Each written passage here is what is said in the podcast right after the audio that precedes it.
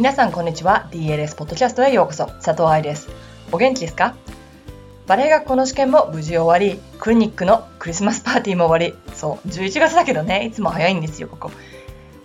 今年の頭に教師のためのバレエ解剖学講座を受講した人たちの1年サポートが終了したので最終サポートとしての1対1のスカイプコンサルをたくさんこなしている毎日を送っています。本格的に年末に向けた準備が始まってきましたよね。皆さんはいかがですか？今年は思うように踊れましたでしょうか？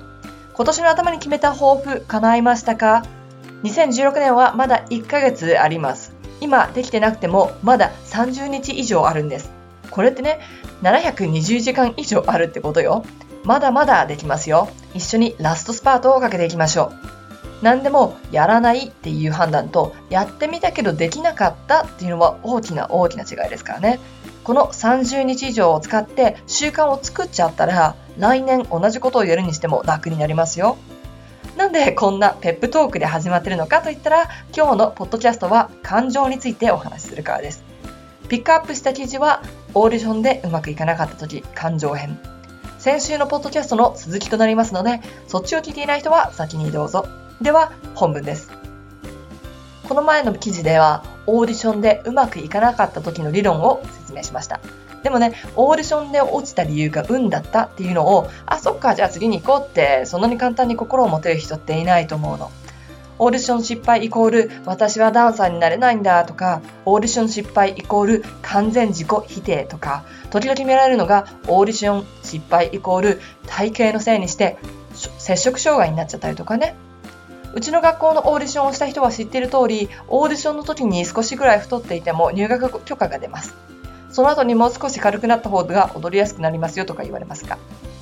逆に、フォトショップかなんかで少し細く見せた写真では失敗したケースがたくさんありますよ。写真と本人が違うとかね、オーディションの時の体型ではないって後で落とされることもあるんです。まあ体型の話を置いといて。今回は感情編ということで TLS お得意のインスピレーションね。では行ってみましょう。JK ローリング。彼女の名前を知らない人は世界にいなくなりましたね。あのハリー・ポッターを書いた人。彼女は12回出版社に断られたんですって、ハリー・ポッターの最初の本を出すときに。今やベストシェアになってるし、映画化してるし、ミュージカルも出るみたいですし、新しい本も出るし。12回失敗。ウォルト・ディズニー。そう、ディズニーの生みの親。ディズニーランドを作るときに302回断られてるらしいです。今や世界各国にあるディズニーランドでしょ。300回断られても続けられる強さがあると成功するのね。マイケル・ジョーダン。バスケの天才と言われる彼は高校の時のバスケチームから落とされた経験があるんですってよ。その時に辞めなかったから彼はプロフェッショナルになってるわけですね。スティーブン・ジョブズ。アップルの顔だったジョブズは自分で作った会社つまりアップルねからクビになったことがあるんです ABT のミスティ・コープランドさん。皆さん知っての通りの歴史に残る褐色の肌のプリンシパルとして有名な彼女。バレエを向いてないって言われ続け、バレエを始めたのも13歳からっていう彼女。今やプリンシパルをやってるわけ。ボストンバレエ団のプリンシパル、クラスエ・ミサさん。小柄な身長のため、サンフランシスコバレエ団からワンシーズンで解雇。それにめげず体の正しい使い方を学び直し、ボストンバレエ団でプリンシパルを務めるまでの努力を続けた人です。オーディションも含めダンサーという生活をしていると拒絶は当たり前です。バレエ学校入団からバレエ学校奨学金から発表会の役割から楽屋の位置まで私も飛び級してバレエ学校に入ったけれど、その前は、その前はコンクールで決戦まで行けない経験はたくさんだし、他のバレエ学校のオーディションもしてます。しかもね、入ったは入ったでも、怪我で踊れなかったりとか、太すぎるからこの役はできませんって面と向かって言われたこともありましたよ、踊ってる時。だからね、いつも強くいるっていうのは大変だってよくわかります。ただ、自分を引き上げてくれるのは自分だけだっていうのも辞めるっていうのはいつも自分で成功してる人っていうのは辞めてないってことも知ってます。当たり前だけど踊りをやめたらダンサーではなくなってしまうの。Show must go on オーディションだろうがストレッチだろうがテクニックだろうが。ただがむしゃらに行って結果が出ずにへこむのは時間の無駄ではないですか？しっかりと研究し理解しそして前に進む強さを持つ。そんなお手伝いを DLS ができていたら嬉しいです。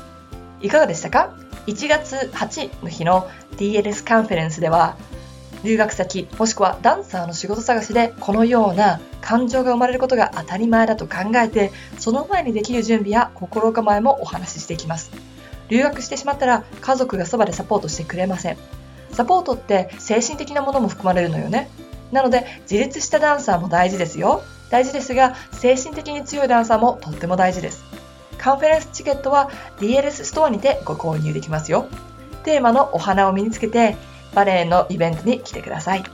抽選でいろいろなプレゼントもありますからね。例えばオーストラリアでしか買えないものだったりとか DLS ストアの割引券だったりだとか2017年の春のセミナー先行予約スペシャルなんていうのもありますからどうぞお楽しみに。そうそうプレゼントで思い出しましたが12月1日の DLS メルマガでは私からの無料クリスマスプレゼントのお知らせもあります。お見逃しなくね。まだ登録していない人は www.dancerslifesupport.com よりメルマガ登録をしてください。購読で出てくるのでビビる人が多いんですが、無料購読ですからご心配なく。メルマガは毎月1日と15日に出ていますよ。さて、今日のポッドキャストはここまで。また来週お会いしましょう。ハッピーランシング、佐藤愛でした。